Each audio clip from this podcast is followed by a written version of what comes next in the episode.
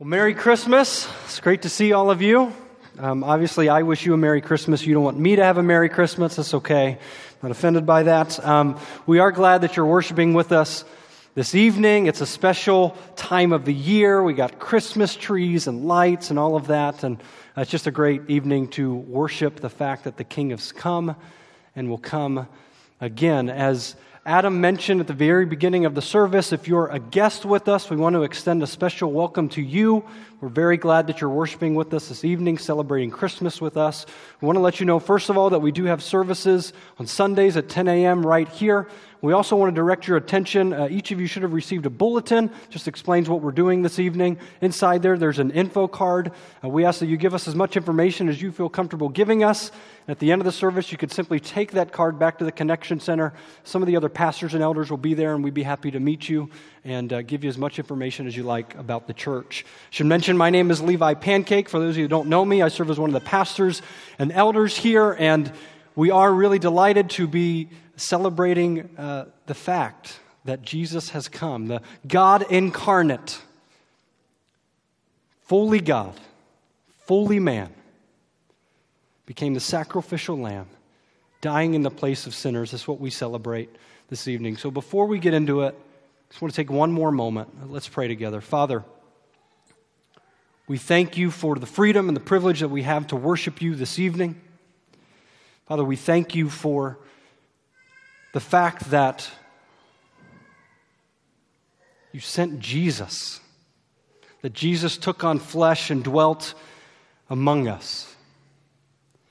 Father, specifically this evening, I want to pray for all the parents that are here this evening. I pray that you would give them wisdom on how to raise their kids and knowledge and fear of the Lord. I pray that you would guide them and direct them, that they would be a strong example to their children. We want to thank you for all the kids that are in the service this evening, kids that are typically in our Missio Kids ministries on Sunday morning. It's great to hear their voices. It's great to be worshiping with them this evening. I pray that you would bless them and keep them, that your face would shine upon them, that you would be gracious and give them peace, that you would soften their hearts to the gospel, and that you would use them to impact this world for your kingdom. Thank you for the grandparents that are here this evening and the legacy that they've left. We thank you for their influence in our lives. We thank you for the single person that's here this evening as well. We thank you for the gift that is singleness in 1 Corinthians 7, and we pray that you would be with them. I think of those who Christmas may bring about some feelings of loneliness and despair, and Father, we pray that unmet promises or broken promises wouldn't drive this season, but that we would reflect and pause and think about the fact that you have been faithful to your covenant promise in sending your Son. Father, tonight we have reason for much hope. And so I pray tonight that there is a tone of rejoicing, celebration, and that as you allow us to open up your word, that you would stir our affections for you and allow us to just pause, to stop for a moment, and reflect on what Advent means, your coming means for all of humanity. Father, we love you. It's in your Son's name we pray. Amen. This is a special day. This is a special season. I mean, as I've already mentioned, there's Christmas lights, you see wreaths, and there's snow in the air, and there's holiday movies on TV like A White Christmas and Grinch and Die Hard all over the place. You see holiday specials. The Sing Off is on NBC. I mean, there's, there's a lot of fun Christmas things happening. And if your house was like my house when I was growing up, it was crazy, it was fun. We were always excited to be off of school. It's a very special time but it is also one of the most chaotic and crazy times as well. Hopefully, all of you have got your shopping done. There might be a few procrastinators left. If your house was like my house, you have a lot of wrapping to do still and maybe some baking. But again, in this chaotic season, and it can be about getting the right present and all the pressures that go with that. It could be about um, really just figuring out how to coordinate everyone's schedules and be with family and appreciate the joys that come with that and the not joys that come with being with family and traveling and driving in the snow and all of these things that become so chaotic, and before you know it, Christmas is over and you're left wondering what just happened at about 10 a.m. on Christmas morning. This became very apparent to me last year when my wife and I uh, took our, at that time, our only child. Now we have a, a newborn at home, was two and a half weeks old. But at that time, a year ago, we took our only child, Sophia, who was one, to go see Santa. So we're new parents. We were very excited about this endeavor. And so uh, we go to the place and and immediately we see that there's a 30 minute wait to sit on Santa's lap. But we're not deterred by that at all. We're excited about it, and we have grand, a grand vision of what the picture's going to look like. Our hope would be that uh, our daughter Sophia would smile with Santa, and we can use that possibly as a Christmas tree ornament, where someday she can maybe bring her husband there, and we can say, That was your second Christmas, but first Christmas with Santa. Or, or maybe if she cries, we had this backup plan where if she started freaking out, have no fear. We had 30 minutes to figure this plan out. And when we got there, if she started to cry, what we would do is I would pick her up, I would hold her, Julie would stand on Santa's other side, and we would take this family photo, and potentially this could be our Christmas card for the new year. I mean, we were, we had high expectations. We get there, it's our turn, and for some reason, I'm a grown man, but when it's our turn, I get giddy. You know, if you've ever seen a Christmas story, I feel like that. It's our moment. We get up there, elves are directing us, kind of just t- pointing to where we need to go, and, and we get up there, and we put Sophia on Santa's lap, and it just gets crazy really quick she um, opens her mouth to start freaking out. But it's one of those cries that, like, her mouth is open, but there's no noise coming out. You know, like you're waiting for the cry to come out. And when the cry comes, it's going to be disastrous, but there's no cry that yet. And her face is red, and there's a line of people, and the elves are moving us on, and Santa's smiling. And before we know it, we're in the middle of the store, and we're holding this Polaroid that looks like this. You'll see the picture on the screen. Looks like that. Hopefully, you can see it in the back, but that is my daughter with Santa, and she is just losing it, losing her mind. Now, if you notice there, Santa's not even fazed by it. He's a professional. This is what his life has come to, and he was prepared for this moment. And so immediately we, once the picture, you know, the old Polaroid, it starts to show what the picture looks like. My wife starts to get teary eyed, and all of our hopes are dashed, and we're thinking, what just happened? Now we can laugh about it, but I think for many of us, we have these grand plans, we, we have this picture of what Christmas is going to be like, and all of a sudden it's, it's over. What just happened? It's crazy. And what tonight does, this gives us the opportunity to pause.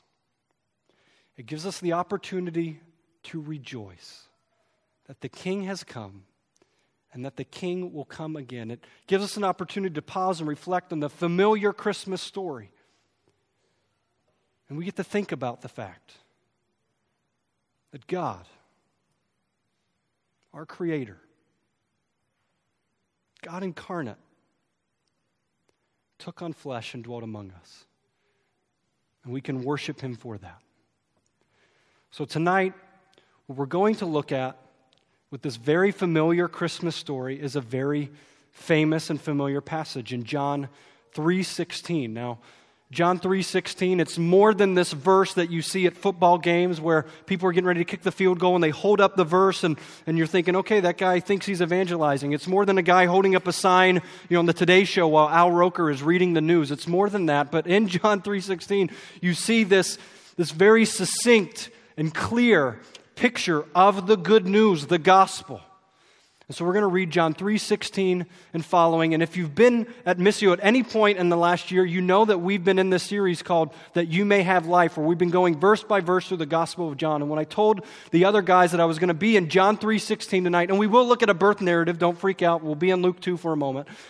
But when I told the guys that we would be in John 3:16, they just chuckled because we can't as a church find ourselves out of the Gospel of John. But nonetheless, it's where we're at and and if you know what's going on in the Gospel of John, John in chapter 20, verse 31, explains his purpose. And his purpose in writing it is essentially that we may know Jesus the Christ, the Son of God, may believe in him. That's what John says his purpose is. And in John chapter 3, Jesus is having this conversation at night with a religious leader named Nicodemus who's asking some questions, and Jesus explains about being born again, and Nicodemus has more questions, and finally, Jesus says these very familiar and famous words. And I would encourage us before we read it to not allow the familiarity of this verse or the familiarity of this holiday to stop us from really relishing, rejoicing, wondering, like Mary did in Luke 2, at all that God has done and is doing. John 3, verse 16. For God so loved the world that he gave his only Son, that whoever believes in him should not perish, but have eternal life. For God did not send his Son into the world to condemn the world, but in order that the world might be saved through him.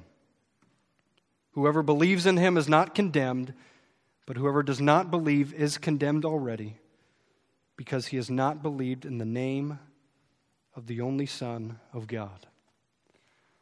The main idea tonight, what we want to focus on is this that the hope of Christmas is that we have been loved and continue to be loved by God. The hope of Christmas is that we have been and continue to be loved by God. This word hope means a person or thing on which expectations are centered. If you think of the Christmas story, the fact that Mary marveled, that the shepherds worshiped, that the wise men searched, that Herod raged, all of those things were centered around the person of Christ. Tonight, our expectations are centered on who Jesus is and what Jesus has done for God's glory on our behalf. You see that God has loved us and continues to love us. You see that very clearly in John 3:16. We can see the value of the gift is measured by the depth of love or the depth of love is measured by the gift. Whatever, there's a correlation between how much God loves and the gift that He gives. And the first thing we notice is that in demonstrating this love, God has taken the initiative in sending his son. First part, John chapter 3, verse 16. For God. For God. Let's not pass over this. Let's pause for a moment. It starts with God. God initiated it in sending his son before the foundation of the world. Ephesians 1 says, We are chosen to be holy and blameless in his sight. God our creator. Genesis 1 tells us, in the beginning, God. Think about this, God in, in, Genesis 1, He just speaks things into being and they exist. He just says the words and they're created. Okay, many of us, I think tomorrow morning, if you have kids, when you're assembling toys, you're going to wish that you could speak things into being and they would exist. But instead, while we're assembling toys and they're frustrating us, we'll be speaking other things that are, we don't want our kids to hear us say. But God just speaks it. It's created. He speaks stars and they're stars, and the Psalms tells us that He knows every star by name. He speaks moon and there's a moon. He speaks trees and there's trees, water and there's water, flowers and there's flowers, and declares all these things good. And then he says, burn dairy ice cream, and there's burn dairy ice cream, and he declares it good. He creates all of these things, calls them good. He's the creator, and he's the sustainer. Revelation chapter 4, verse 11, you get this picture of the heavenly host all worshiping God together, and they're, they're praising Him, and they're saying, Worthy are you, our Lord and our God, to receive glory and honor and power, for you created all things, and by your will they existed and were created. We worship Him because of His power and His majesty, and because He's holy and He's righteous and He's set apart. He's good. And He's creating all of these things, then He creates us in His image. Calls it very good. This God, creator of everything, the sustainer of everything. I was reading Charles Spurgeon recently, and he was talking about uh, how when he's sitting in his den and, and the sun is shining through the window, which we don't get to see that often here in December, but the sun is shining through the window, and sometimes you've probably seen this before. He's talking about these dust particles that you can see when the sun just shines right through the window and, and how they move throughout the air. And he starts writing about how even those dust particles, God sustains those, orchestrates those, and there's a pattern, there's a rhythm, there's a purpose to how they float through the air. God, the creator and the sustainer of all things, holy and righteous, worthy of praise. This God, for God, so loved the world. The term world in John's writings, you see it in his gospel and the epistles, it, it doesn't just mean like the earth, it's a Greek word cosmos. It, it doesn't just mean the earth as like the astronauts would view it from the space station, but it's this picture of an organized and a fallen and organized rebellion against God. It's the picture of a desperate humanity who's lost in a kingdom of darkness, who's enthralled by Satan, and who are separated from God. See, not only the depth of love displayed by the value of the gift, but we also see the beauty of the gift by who the recipients are of this gift. For God so loved the world. The world. See that God demonstrated his love for us that he made the world the object of his love. It's, it's fascinating to think about that. Uh, Colossians 1 says that we are alienated from God, hostile in mind, enemies of the cross, apart from Christ.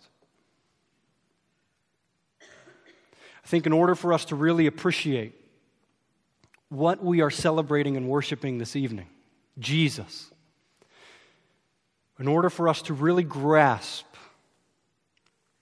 the beauty of why we come and worship tonight, we have to pause and reflect on our condition apart from Christ. I think so often we, um, we don't think we're that bad. We think we're pretty lovable, we're nice people, and oftentimes when we think about the word sin, we don't think we're that sinful. We often compare ourselves to maybe the people in the news that we read about, people who murder, or people who um, commit genocide, or terrorists, or things like that. And so we know we've done some things wrong, but we don't really feel that terrible. I remember uh, being in high school and um, thinking that I was a pretty big deal. Um, I had won prom king, and I was pretty popular. A lot of people liked me, and, and I thought I was pretty awesome, but the older I get, the more I realize um, I wasn't that awesome in high school. I just hung out with a bunch of morons, really, is what it was. I just hung out with morons. So as I was hanging out with them, um, I would compare myself to them, and I thought, I'm pretty smart, pretty good looking. But the reality is, the more people I meet, the less awesome I feel. I don't feel that special anymore. In a similar way, I think oftentimes what we need to do is, and the scriptures tell us that we compare ourselves to the holy character of God. And when we do that, to His holiness, we don't match up well. Isaiah tells us that our righteous acts are like filthy rags. You see in the scriptures that when people compare themselves, or they, they look and they're encountered with the holiness and the glory of God, they, they retreat. Isaiah chapter 6. Isaiah encounters God. He says, Woe is me! He's undone by it. Exodus 33, Moses asks God to see his face, his face and, and God denies that request. But he allows him to go up on Mount Sinai, and, and as God passes through, he tells Moses to hide in the cleft of a rock. As God passes by, Moses sees his back, the hem of his garment. And then when Moses comes down from the mountain, his face radiates with so much of God's glory that the people make him put a veil on because it freaks him out. Luke chapter 5, you see when the disciples encounter Jesus. Jesus tells the disciples in Luke 5 to go out and get some fish. They capture tons and tons of fish, and Peter is just overwhelmed by the fact of who Jesus is that, that Peter says, Away from me, for I am a sinner. And when people encounter a holy and righteous God, it's, It's undoing.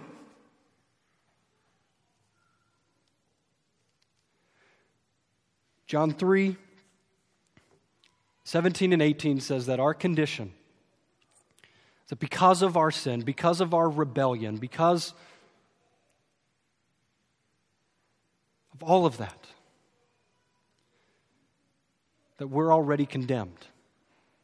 Verse 17 of John 3 For God did not send his Son into the world to condemn the world, but in order that the world might be saved through him. Verse 18 Whoever believes in him is not condemned, but whoever does not believe is condemned already, because he has not believed in the name of the only Son of God. Our condition apart from Christ and if you're in Christ this evening, this is why we have reason to celebrate and rejoice that Christ has come. This is why we can see, sing things like joy to the world. Because God did not allow us to stay in that condition. But as we stood there already condemned before God, John 1 tells us that God sent his son and Jesus took on flesh dwelt among us. Ephesians chapter 4, Paul writes it this way, verse 4 But God, being rich in mercy, because of the great love which, with which he loved us, even, verse 5 says, when we were dead and our trespasses made us alive together with Christ. By grace you have been saved. 1 John chapter 3 says that Jesus came in order to take away sin and to destroy the works of the devil. So it's, it's with that landscape, for God so loved the world, it's, it's that condition that then we see what we celebrate on Christmas in Luke chapter 2. That was the situation that Jesus is sent in the form of a babe in the manger, then lives a perfect, sinless life, and becomes our substitute and dies a death and absorbs the wrath of God in our place that we might have eternal life. Turn with me to Luke chapter 2. Here's the familiar Christmas narrative. Here's the beauty of what happens on Christmas Eve. I'm sorry, I have nothing new to tell you on Christmas Eve, but what I do have to tell you is glorious news. It's good news. The announcement that Jesus has come. Luke 2, verse 1. In those days, a decree went out from Caesar Augustus that all the world should be registered. This was the first registration when Quirinius was governor of Syria. And all went to be registered, each to his own town. And Joseph also went up from Galilee, from the town of Nazareth, to Judea, to the city of David, which is called Bethlehem, because he was of the house and lineage of David to be registered with Mary, his betrothed, who was with child. I, I love this story because you, you get to see again in God's sovereignty how he's controlling and in control of all things. And he orchestrates in such a way where, in order to fulfill Old Testament prophecy, Joseph and Mary have to go to Bethlehem where our Savior would be born. Verse 6 And while they were there, the time came for her to give birth. And she gave birth to her firstborn son and wrapped him in swaddling clothes and laid him in a manger because there was no place for them in the inn. Verse 8 And in the same region, there were shepherds out in the field, keeping watch over their flock by night. And an angel of the Lord appeared to them, and the glory of the Lord shone around them, and they were filled with fear. And the angel said to them, Fear not, for behold, I bring you good news of great joy that will be for all the people. That word all in the Greek means all, for everyone, for all the people who would believe in his name. This is great news. For unto you, born this day in the city of David, a Savior who is Christ the Lord. And this will be a sign for you. You will find a baby wrapped in swaddling clothes and lying in a manger. And suddenly there was with the angel a multitude of the heavenly host praising God. Imagine this praising God, saying, Glory to God in the highest, and on earth peace among those with whom he is pleased. Verse 15 When the angels went away from them into heaven, the shepherds said to one another, Let us go over to Bethlehem and see this thing that has happened, which the Lord has made known to us. And they went with haste and found Mary and Joseph and the baby lying in a manger. And when they saw it, they made known the saying that had been told them concerning this child. And all who heard it wondered, marveled, they were in awe of what the shepherds told them. Verse 19 But Mary treasured up all these things, pondering them in her heart. And the shepherds returned, glorifying and praising God for all they had heard and seen as it had been told them. We see that in demonstrating this love, God has given us the opportunity to believe and be saved through His Son. And what happens on Christmas night, what we celebrate, God initiated this, takes on flesh, dwells among us, humbles himself, takes the posture and position of a servant, a suffering servant, that we would, could be reconciled to God. He does this in order to set us free from judgment for sonship or adoption. He sets us free from ourselves for service and glory to this righteous King. He sets us free from decay for glory. He comes to be the Savior of the world. C.J. Mahaney, in his book, uh, Living the Cross Centered Life, I think gives a great illustration as we wrap up. I'll invite the band to come up and I think allows us to think about, again, the beauty that is the incarnation, the beauty that is what we celebrate this evening. Mahaney writes this In World War II, Ernest Gordon was a British captive in a Japanese prison camp by the River Kwai in Burma, where the POWs were forced to build a railroad of death for transporting Japanese troops to the battlefront. They were tortured, starved, and worked to the point of exhaustion. Nearly 16,000 died. Gordon survived the horrors of that experience and wrote about it in a monumental work through the Valley of the Kwai, published in 1962 and later made into the movie To End All Wars. He describes on one occasion when, at the end of a workday, the tools were being counted before the prisoners returned to their quarters. A guard declared that a shovel was missing. He began to rant and rave, demanding to know which prisoner had stolen it. Working himself into a paranoid fury, he ordered whoever was guilty to step forward and take his punishment. No one did. All die, the guard shrieked. All die. He cocked his rifle and aimed it at the prisoners. At that moment, one man stepped forward. Standing at attention, he calmly declared, I did it. The Japanese guard at once clubbed the prisoner to death. As his friends carried away his lifeless body, the shovels in the tool shed were recounted, only to reveal that there was no missing shovel. Imagine, if you can, the effect upon his fellow prisoners of this man's substitutionary sacrifice for them. It's a profound and moving story of sacrifice and heroism, yet it falls short of being an adequate illustration of the substitutionary sacrifice of Jesus Christ because there is no adequate illustration. Unlike the situation of those prisoners staring into the cocked and loaded gun of a deranged guard, you and I do not face death from a fellow sinner.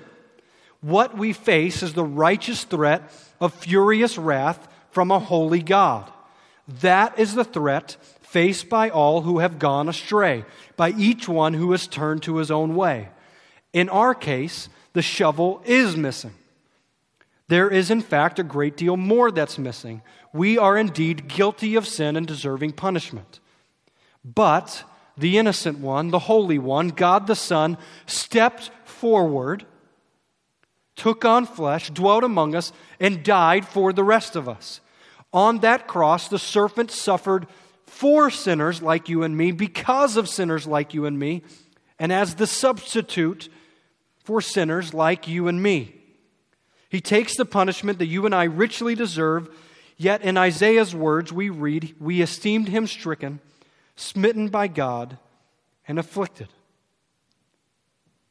They said he was being justly judged by God for the sin of blasphemy. while those who have been granted new eyes perceive that he was indeed smitten by God and afflicted, but not for his sin, but for ours. For God so loved the world that he gave his one and only Son that whoever, whoever believes in him will not perish but have eternal life. Love the phrase whoever you think about. Okay, it doesn't matter your socioeconomic status, it doesn't matter your job, it doesn't matter your past, it doesn't matter where you were born, it doesn't matter how much you've sinned or the extent of your sin. Whoever believes, places their trust, turns to Jesus will not perish. That word perish is a frightful word, no longer stands under the wrath of God, but will have life. So, this evening, for those of us who are followers of Christ, who have turned from our sin and cried out to God through Jesus Christ, we've turned to Him, placed our faith in Him. Our response this evening is to rejoice the King has come humbly, not to be served, but to serve and to offer his life as a ransom for many. He who knew no sin became sin on our behalf. And part of our worship and response this evening is that we're going to come together and we're going to celebrate communion.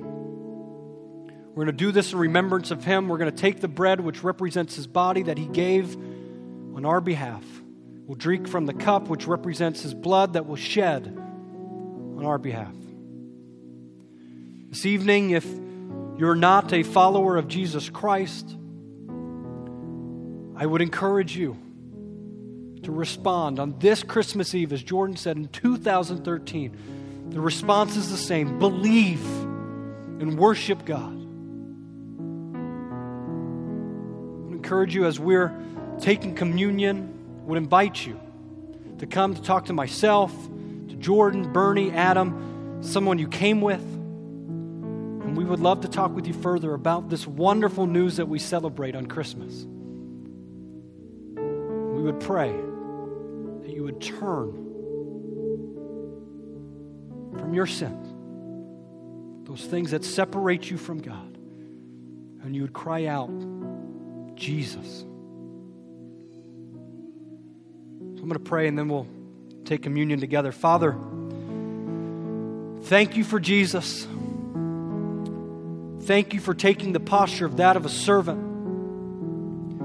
Thank you that we could come and join the heavenly host and declare joy to the world on this holy night. I do pray that there's anyone here this evening that doesn't know you, that I that you would work in their hearts, that you would do this miracle in such a way where they would turn to you. Recognize, for all have sinned and fall short of the glory of God, and yet that you demonstrated your love for us, and that while we were still sinners, Christ died for us. Father, we thank you. We worship you this evening. It's in Christ's name that we pray. Amen.